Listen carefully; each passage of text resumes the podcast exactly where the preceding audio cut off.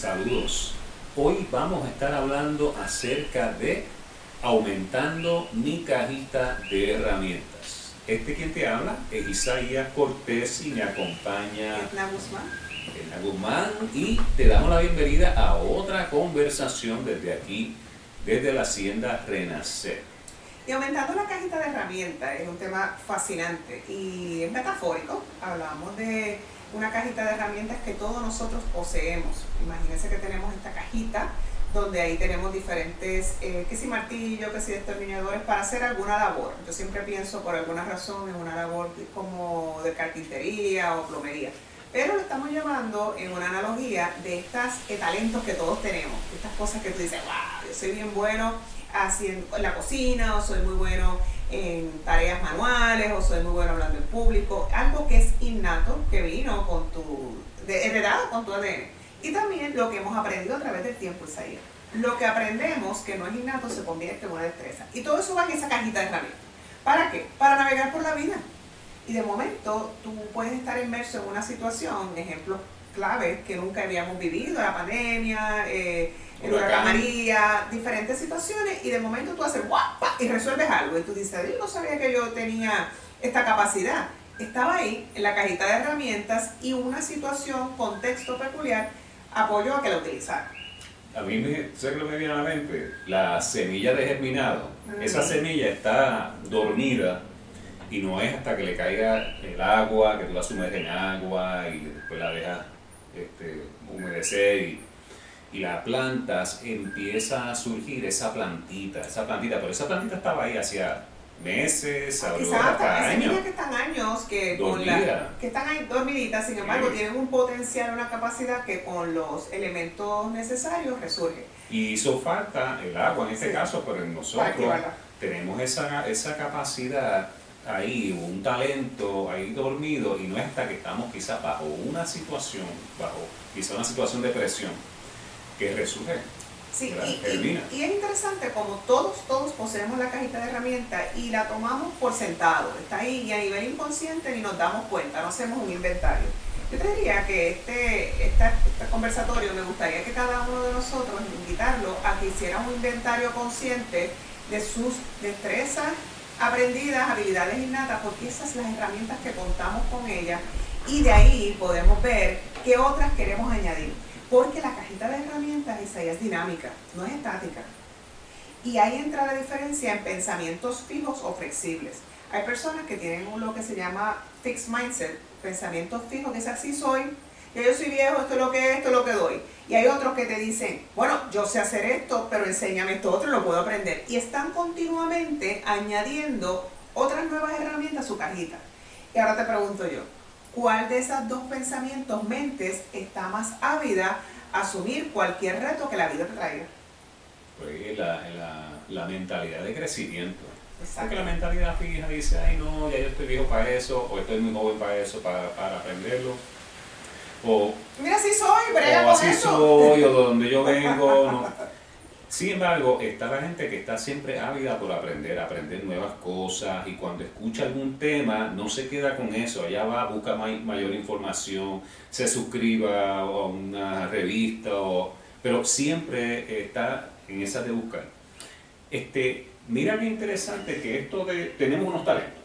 Por ejemplo, tú naciste con un talento, esto es completamente ya natural en mí para hablar en público y hablar y tú, yo te puedo decir, nada, te este, desarrolla un tema y ahí al momento tú empiezas a hablar y desarrollas el tema. Y eso es excelente.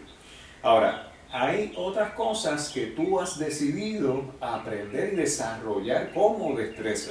Sí, sí. Y en esa, pues, no sé si tienes alguna que te venga a la, mente ahora, pero eh, entre las destrezas que uno, yo siempre uso, por ejemplo, la bicicleta. Yo creo que la bicicleta, aprender a correr bicicleta, es una destreza porque eh, me está extraño, no sé si habrá un niño que ya de la primera oh. lo monten en la bicicleta sin la ruedita de atrás y salgan. Sí que hay tanto aprender a correr bicicleta, aprender a guiar un automóvil y entre muchas otras cosas. Ah, el teclado. El teclado de... Yo uso ese mucho de ejemplo. Yo antes escribía dos deditos y yo quise aprender sin tener que mirar.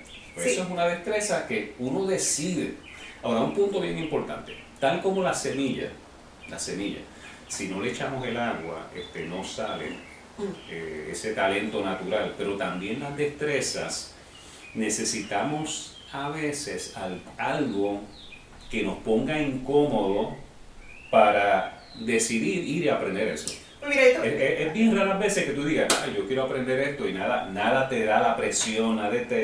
Sí, yo te puedo decir que para mí aprender una destreza tiene, tiene que haber un beneficio. Yo necesito tener un beneficio que me gratifique, entiéndase que me viene bien. O, o que hay algo que me incomoda y si aprendo eso lo elimino. Puede ser cualquiera de las dos. Un ejemplo que te puedo dar. Aprendí eh, en los últimos dos años a hacer mi propio yogur, me encanta. Pero entonces tenía mucha dificultad porque lo, lo quiero que no tenga azúcar, lo quiero bajo en grasa. O sea, tiene unas peculiaridades que no siempre encontraba lo que quería en el supermercado cercano. Entonces yo dije, pero ven acá.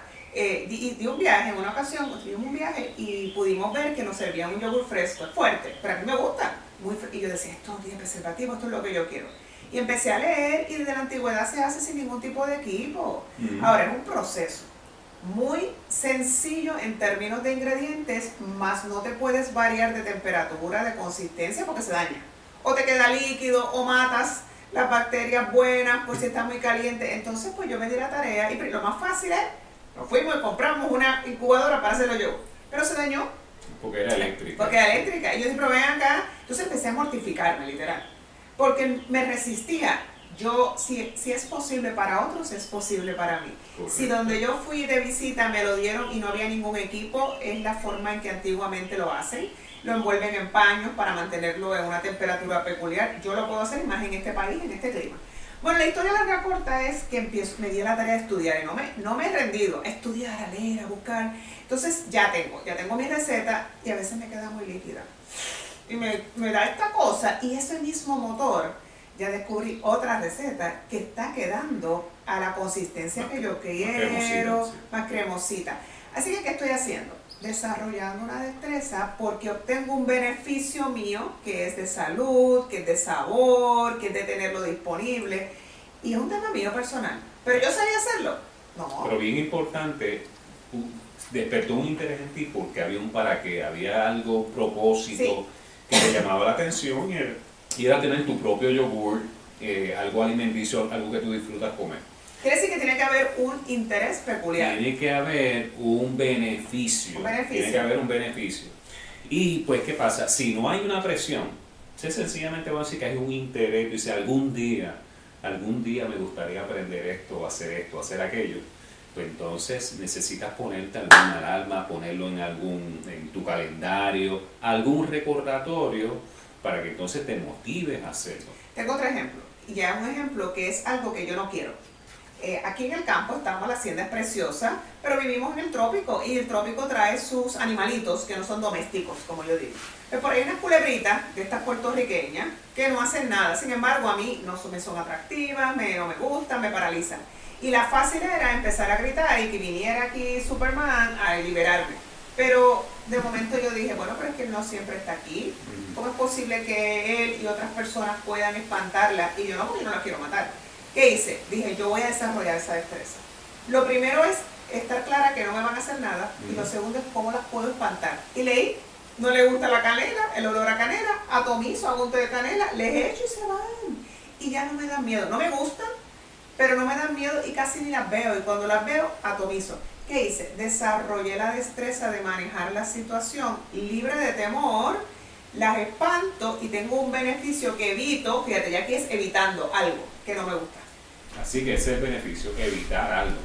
Así que va a haber este, un beneficio, necesitas un recordatorio. La tercera es, te vas a preguntar qué me va a costar eso, ¿verdad? Tiempo, eh, quizás estudiar.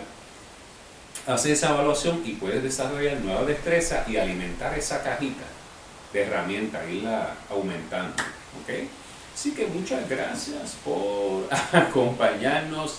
Si te gustó, dale like y lo más importante, compártelo. Y dile a, los acá. de- sí, dile a los demás que estamos también a través de podcast, nos pueden conseguir. Claro que sí, y estamos aquí también desarrollando la destreza ya de hacer los dibujitos en el expreso que me estoy tomando. Sí, eso es otra destreza que es una, está hecha casi una barista Claro que sí. graduada. Bueno, muchas gracias y nos estaremos viendo en la Próxima. próxima.